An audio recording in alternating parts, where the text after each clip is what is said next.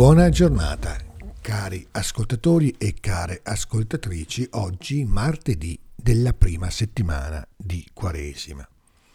La liturgia della parola ci consegna la preghiera, la preghiera del Padre nostro.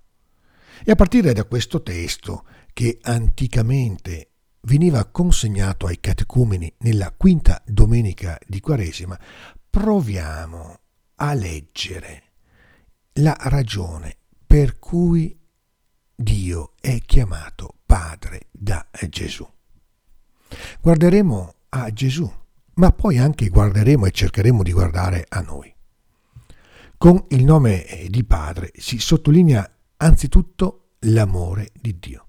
L'esperienza di Gesù nei confronti del Padre è stata una esperienza d'amore. Questo amore l'ha portato a riconoscere l'origine che l'ha preceduto. All'inizio della nostra vita quindi non c'è il caso o una oscura necessità, ma una volontà amante che pensa, desidera e nella sua infinita fantasia anche crea. E se è vero che al principio c'è un tu è altrettanto vero che questo medesimo tu accompagna l'uomo verso la sua pienezza. Padre, dicevano i rabbini, non è solo chi genera, ma anche chi educa.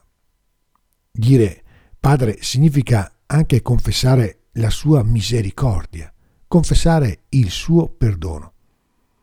Sulla gratuità di questo amore smisurato abbiamo nella Sacra Scrittura delle pagine bellissime, ad esempio quelle del profeta Osea.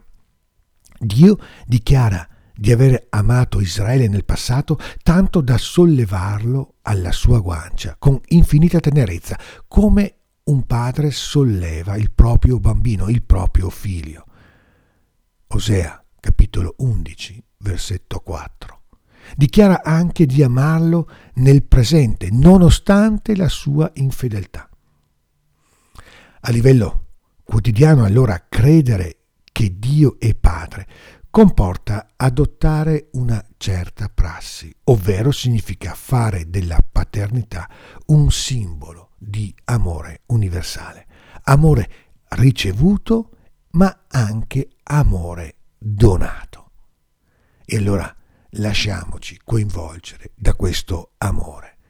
Buona giornata e ogni bene nel Signore.